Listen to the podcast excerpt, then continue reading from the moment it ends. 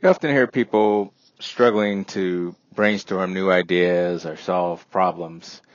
And often the struggle is when they're trying to reach a consensus, where that is everyone agrees on everything. And that's a tough thing to do because there's different opinions and different ways and different approaches. Anyone may be successful at them, but there's different ways.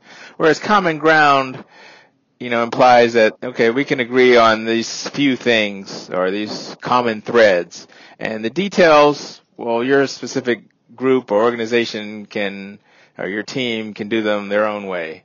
And we don't have to come up with the consensus or the perfect, um, solution to start moving forward.